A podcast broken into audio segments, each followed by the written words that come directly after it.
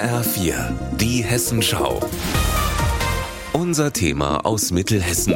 Mit Alexander Gottschalk, guten Tag. In wenigen Wochen beginnt der Verkehrsversuch auf dem Anlagenring in Gießen und er bleibt hoch umstritten.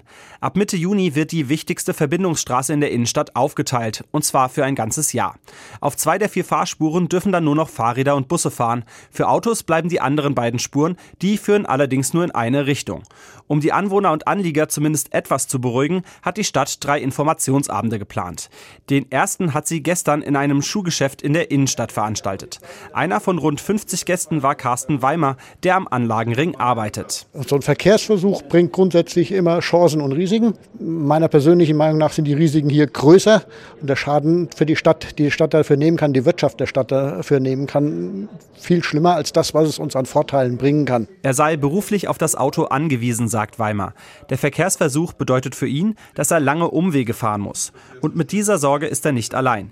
Gerade die Einbahnstraßenregelung stößt den Anwohnern sauer auf. Dazu sagt Jan Schmitz. Also mit dem Fahrrad wird es sich ganz ehrlich gesagt ein bisschen verbessern. Mit dem Auto wird es sich dramatisch verschlechtern, weil wir grundsätzlich einmal um den gesamten Anlagenring rum müssen, wenn wir irgendwo in die Stadt wollen. Wenn ich zur Arbeitsstelle meiner Frau zum Beispiel möchte, außerhalb der Stadt, dann werden wir in Zukunft drei Viertel mehr auf dem Anlagenringstrecke zurücklegen müssen. Wie genau das funktionieren soll, das konnten Schmitz und die anderen Anwohner gestern Abend direkt die Verantwortlichen fragen.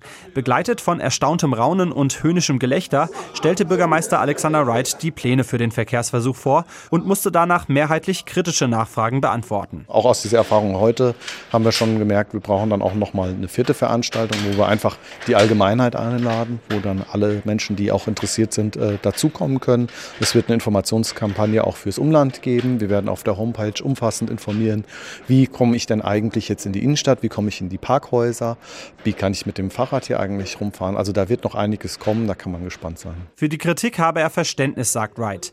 Während er sich vom Verkehrsversuch mehr Radverkehr, mehr Sicherheit und mehr Aufenthaltsqualität für Gießen erhofft, bedeutet das Projekt für die Anwohner in erster Linie eine große Umstellung. Sagt auch Jan Schmitz. Die Konsequenz wird sein, äh, dass wir weniger mit dem Auto unterwegs sein werden, sicherlich, und dass man es zweimal überlegt, bevor man es benutzt. Und wenn der ÖPNV vernünftig funktioniert, dass man da auch ein Stück weit umsteigt.